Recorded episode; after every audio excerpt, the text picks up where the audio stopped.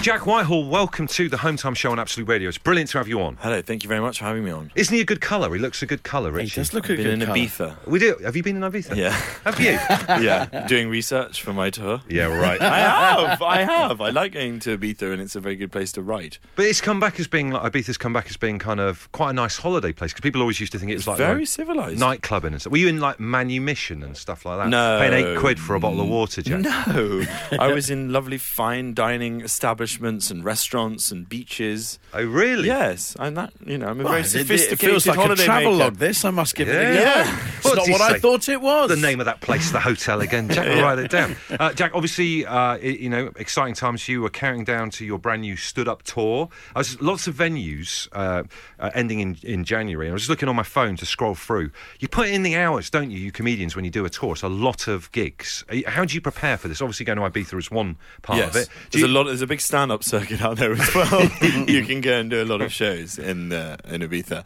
Um, but no, I, I yeah, I do. I I do uh, club gigs for months and months and months, like building up routines and, and little bits, and then you, uh, I'll go into like smaller theatres and, and run the show a few times, and then I do a theatre tour, and then I do an arena tour. Wow. And uh, yeah, it is quite relentless, but that's the way I I, I, I like working like that. And when I've got a, sh- a tour show, I just want to do it as many times as possible, and I want to I want to be on the road, and I want to be going out every night. And uh, physically, do you do anything? Is there any form of like, do you get a trainer in to get, you know, make sure that you're taking echinacea and you're not going to get ill halfway through it and stuff? Do you do anything like that? I don't really, but I definitely should. I should definitely do that. I should do like vocal warm ups. I don't do any of those, so You need a a tonic. Have you ever had a tonic before? a tonic Metatonic. with gin? no, no, no, No. no, like a proper. You get it. My mum used to give it to us when we were kids. It's like an orange syrupy thing you have on a spoon, yeah. uh, and you have it when you're feeling a bit low, and it perks you up. I don't know if there's any medicinal. Oh no! qualities. Now you can get you you can get uh, people to come and inject things into your bottom Botty. uh, Botty you- injections. I think Jack's taken care of the well-being part of things Yeah. with Yeah, he's the doing Ibiza all right. visit Yeah. beforehand. Yeah, it's I- like- glowing. IV drips. You can do IVG. You yeah. can do IV drips. You can get vitamin shots. They you sound can, like comedy You can get a characters, guy those to two. come round and just slap you in the face. it's a slightly less medical approach, but it really does the trick. Have when some of you're- that. Go on, go on, Yes. go on, Jack. I love it. I love the fact you're getting in training for those. That, that's the way to do it. Yeah, well, I am quite a physical performer as well. I really do like to um, kind of throw myself around the stage and uh, put on uh, as much of a show as I can. So um, it is quite a physical performance when I do it. It's not just a man sat at a mic. do you do you actually find that you thrive off having that live audience there reacting to you? Because even like with when you think about your your Brit Award stuff Yeah. and uh, you think of a League of Their Own and all that kind Yeah. of stuff, you've got that audience there all the time. Is that something that you you feel that you sort of drink off? Yeah, definitely. And I think the difference with this to the Brits or League of Their Own is that with this, I'm like totally in control and I can go in any direction that I want. And there's no edit, there's no censorship. It's just you and the audience. And there's something very pure about that.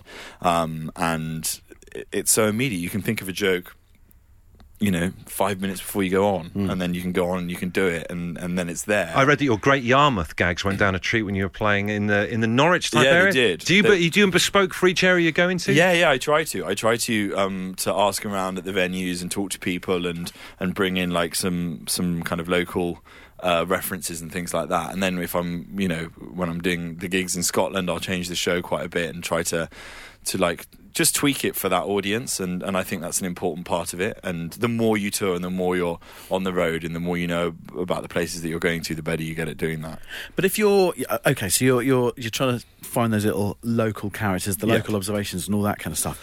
If, say, for example, though, the uniformity of a tour, if you had to stay in a chain hotel and you had to visit the same chain restaurant every night of your tour, what would it be? my maison Nando's thought about Yeah, yeah, yeah. Instant, Straight in, like, instant. instant, like, before you'd even finish the question, my mates on Nando's. It's like I mean, what is it about Nando's? People love it, don't they? Uh, it's What is it? because it? has the air of being not terrible for you, even though I'm I ha- haven't really looked into um, the health benefits of a Nando's, but I don't suspect they're quite as good as one thinks. But it doesn't feel like you're doing something bad. Do you have the same order every single time you go in there? No, I mix it up. Mix So you it haven't up. got to go to No, Jack no, no. Whitehall. And that's the other great level thing. of heat of chicken. No, no, no. I'll change that up. I'll change up my really? size. You're a maverick, you If- are, mate. Yeah, I'm an, I am a real maverick, and it's also great because it's the one. It's in every city in every town in England, so you know that there'll be a Nando's there, and you, you can rely on Nando's. But I mean, Richie mentioned the hotel side of things. Obviously, that's going to be a big part of going on tour. Uh, I think we think you can tell a lot about someone by the first thing they do when they get into a new hotel room. What do you do when you, you first set foot into the Steal the hotel? hairdryer. Steal the You take it. Yeah. You got to get it early because then they can't blame you. You can They- blame it on the person that was staying there before you got there. They started wiring them Just in call recently. down straight away. Where's the hairdryer? My, I've been putting a room with no hairdryer. That's the key. Some people think wait to the end. No, just do it from the minute you set foot in that room. Just call down and say there's no hairdryer or trouser press or curtains. Yeah. And why? Well, because they're all in the bag and they're ready to go. It's a good cover story by looking like you complain. Why would I complain if I'm the one who's nicked it? Exactly. No, I'm going to do that next time. Uh, I you're- actually bought you a gift. it's a miniature shampoo. Uh, your relationship with your, your dad, Michael, is superb. Uh, not everyone, I guess, has, has got such a good relationship with their old fella. Do you think you're quite lucky to have such a good relationship, you two? Yeah, definitely. I mean, he is the probably the reason that I ended up going into comedy because I was always, you know, he was always a very humorous person when I was growing up, and I watched him kind of, you know, be the funniest person in the room and thought, I want to be that when I'm older, and I'll show you. I'll show you. Yeah, I'm going to do it professionally. I, and so, yeah, I have a very good relationship with him, and it's lovely to work with him.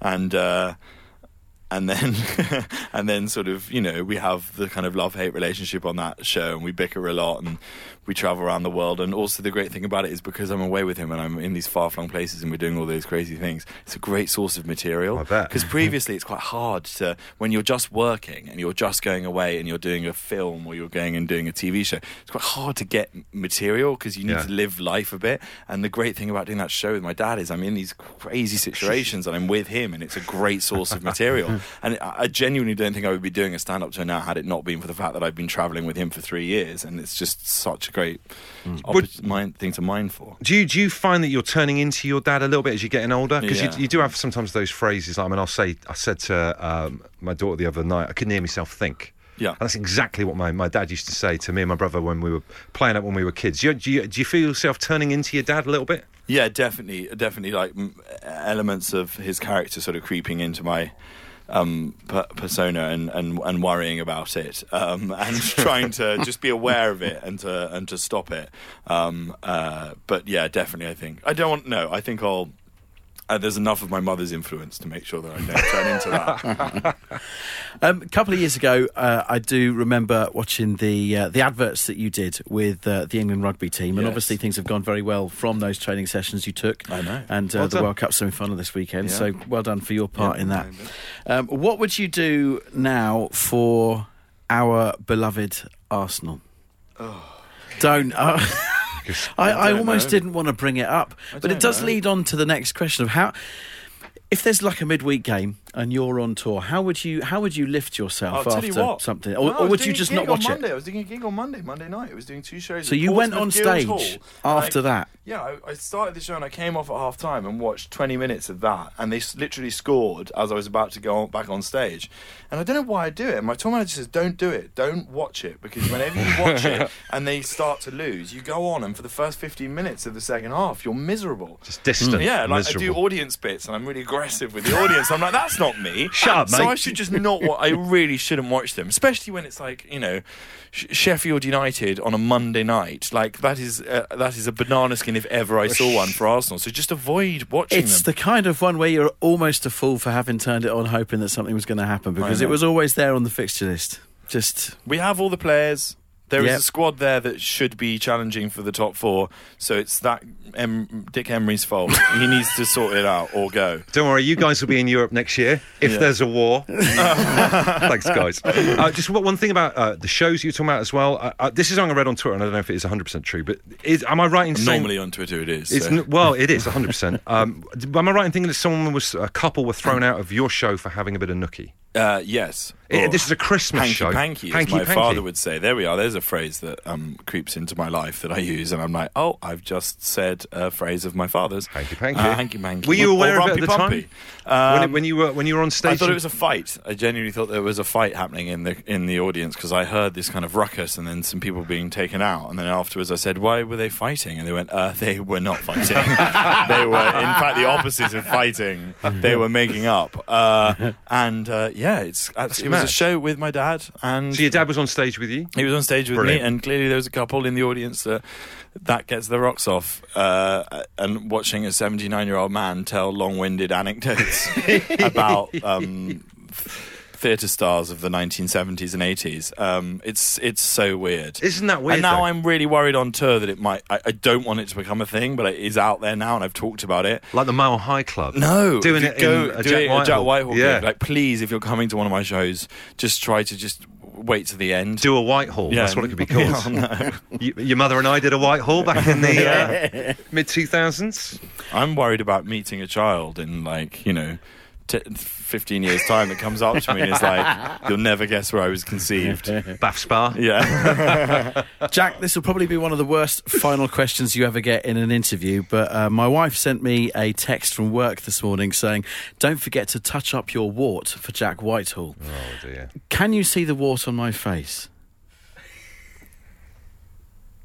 Have you ever been asked that before, Jack? Uh, no because it's hard because i don't want to commit say i can see something and then you go that's not a wart it's that's not that like a little one, no. pimple It's in the tash. Can you see it? oh no i can't then i Have thought you- it was in the beard No, no, no, no, no, That's a no. little That's something mole or else. That's something else. Yeah. Go, eh? Yeah, yeah, yeah. that's a great place to get it though Yeah, isn't it great? it's yeah. great that's the beard covers everything I Thank you get- very much. To be fair, though, it What's the has big been popping out. it- It's been popping out during interv- uh, I don't interviews and touch it up chats. for him, but kn- knowing that you were coming into that, I kind of No, thought, well, I it- don't want him it to see looks me really walk. good. So thank What's you the very product? much. The product you've been using on it? Uh, it's her eyebrow pencil. Eyebrow pencil. oh wow nice You, go- you no. go on I must tour, tell get any her. stuff. i think it looks very distinguished Thank you very what's much. its name Um, Walter. Walter. Walter the Nice. Wart. Walter the Wart, Why don't you yeah. put one of these Children's absolute books. radio um, mic covers onto it and then Speaking of that, final question. This is the final question. Um, what kind of merch can we get at the Jack Whitehall tour? Because we have some home time merch in colours. uh, a home time tea Well, towel. Do you know what I'm trying to get and trying to sort out, and hopefully I'll be able to sort it out in time. So on the show with my dad, we got given this look tap doll, which is this um, doll that my dad. Um, christened Winston and then has travelled with us for three seasons of the show. Okay. And it's this very creepy little doll. But now a lot of people come up to me and ask about Winston. So I'm trying to get Winston dolls made up so that I can um, sell them on tour. Start with tea towels, Jack. Start with tea towels, and work, work your way up. up. Look at that. I mean, you, would you like to take this on tour with you? I Yeah, mean, I you're like going to be that. doing your own There you dishes go. and stuff. You need to mop down your your, your It's prints got off. wart on it. it hasn't not got a wart. water in it, but it'd be very good to hide a hairdryer in. Yeah, if you were taking your prints off a hairdryer before there's any Give me police that pen. investigation, There you go. Right, Pan, I'll get the wart in here. he's that's drawing very kind. Richie's wart on the side of his There we face are. there.